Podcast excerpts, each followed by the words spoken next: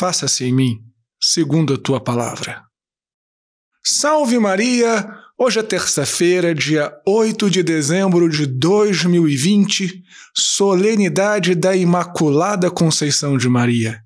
Eu sou o Padre Jean Paulo Ruse, pároco da Paróquia Todos os Santos.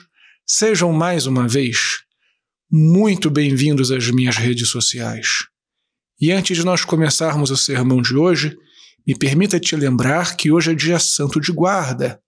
Eu sei que a maioria das dioceses do Brasil tem dispensado a obrigatoriedade dos preceitos, porém, se você está indo à missa com certa regularidade, se você tem feito outras coisas, não tente usufruir dessa dispensa e vá honrar a Deus e Nossa Senhora através da participação da Santa Missa de hoje.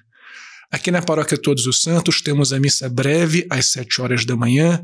Do meio-dia a uma hora da tarde temos a Hora Universal da Graça com adoração ao Santíssimo, o canto do ofício da Imaculada e a bênção do Santíssimo a uma da tarde. Às cinco horas temos a Santa Missa na forma extraordinária do rito romano e às oito horas da noite a missa solene. Todas as missas e atividades, evidentemente, seguindo todos os protocolos de segurança. E amanhã, quarta-feira, dia 9, temos o nosso programa de notícias comentadas, o Contramundo News, às nove e meia da noite. Não vai perder. Antes da gente começar ainda, já deixa o seu joinha, faça um comentário, compartilhe este sermão nas suas redes sociais, curta a página da Paróquia Todos os Santos no Facebook e no Instagram, depois dá uma espiadinha lá para ver como vai funcionar a rifa da ceia de Natal e mesmo você que mora longe, em outra cidade, em outro estado, até em outro país, pode comprar alguns números para dar de presente para ser sorteado entre as famílias assistidas pelos vicentinos e a pastoral social aqui da nossa paróquia Todos os Santos. Assina o meu podcast Contramundo, não esquece disso, e se inscreve aqui no canal no YouTube marcando o sininho das notificações. E por último, se você está vendo valor no meu apostolado, Considere ser um doador mensal da nossa paróquia Todos os Santos ou nos ajudar quando der para você. Muito obrigado pela sua generosidade. Deus te abençoe e salve Maria!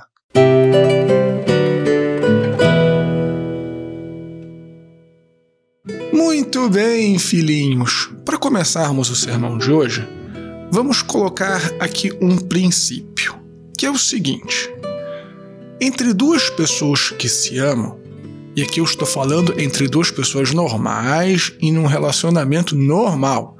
Esquece um relacionamento abusivo, esquece é, uma pessoa que. um amor platônico, ou uma pessoa que está com a outra só por egoísmo. Enfim, eu estou falando aqui entre duas pessoas normais e que realmente se amam. Você concorda comigo que numa situação dessa, entre duas pessoas normais que se amam, mesmo que uma ame mais a outra, porque não dá para as pessoas amarem igual, mas no relacionamento normal, entre duas pessoas que se amam, quanto mais uma se entrega à outra, quanto mais amor uma pessoa dá, mais amor ela recebe. Por exemplo, entre um casal mesmo, um marido e uma mulher. Quanto mais o marido ama uma mulher, mais amor ele vai receber da sua esposa. Entre o relacionamento de pais e filhos, quanto mais os pais amarem os seus filhos, mais os seus filhos amarão os seus pais em retribuição. Ou até mesmo entre amigos, quanto mais um amigo ama o outro, mais amor ele recebe do outro. Insisto, um relacionamento entre pessoas normais. E bem, se este princípio vale de uma maneira universal, particularmente é o princípio do relacionamento entre Deus e Nossa Senhora. Nossa Senhora é a criatura mais amada por Deus. Deus cumula Nossa Senhora de todas as graças, e é por isso que o anjo Gabriel diz a ela: cheia de graça. Nossa Senhora foi concebida sem o pecado original.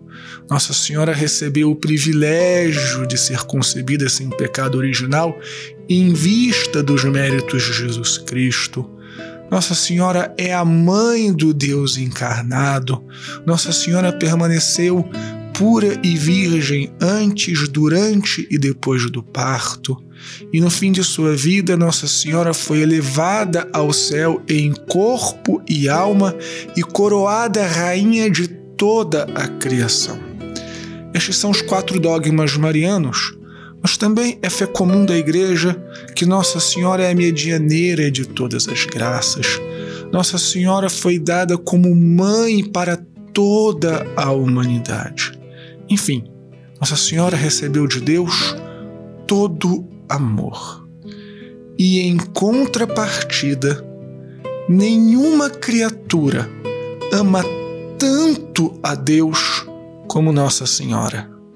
E este amor de Nossa Senhora não se manifesta apenas por Nossa Senhora fazer sempre a vontade de Deus, por Nossa Senhora querer agradar sempre a Deus, mas também por Nossa Senhora nunca desagradar a Deus.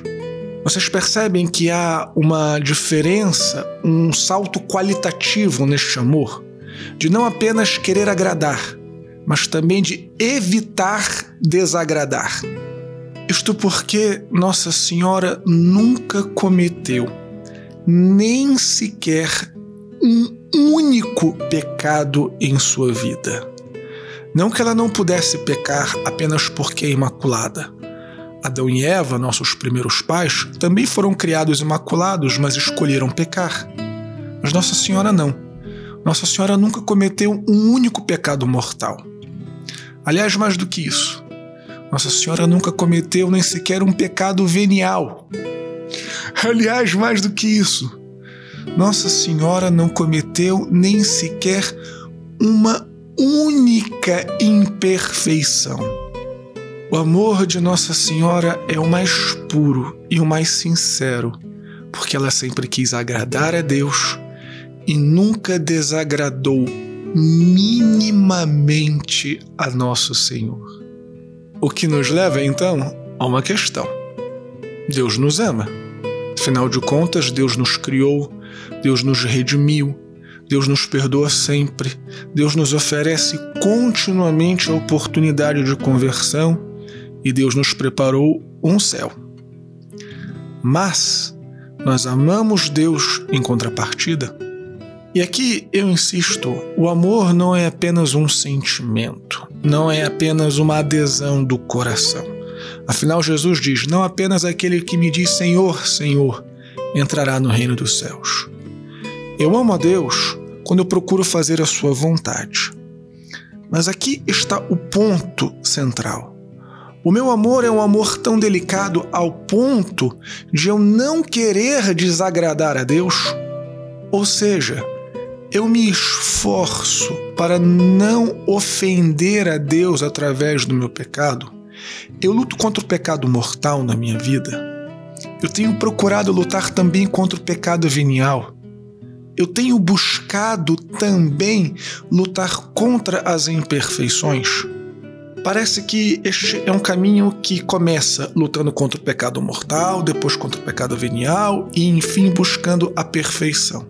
Mas na verdade, o processo é o contrário quanto mais eu luto para ser perfeito, buscando limar as imperfeições, os pensamentos de violência, de resposta, de raiva, quanto mais eu luto para não cometer pecados veniais, mais eu tenho sucesso também na luta contra o pecado mortal.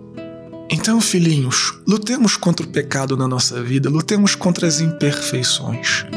Saibamos que nesta luta nós temos a nossa mãe, não apenas como modelo de alguém que uma criatura como nós conseguiu amar a Deus perfeitamente, mas temos também uma grande intercessora.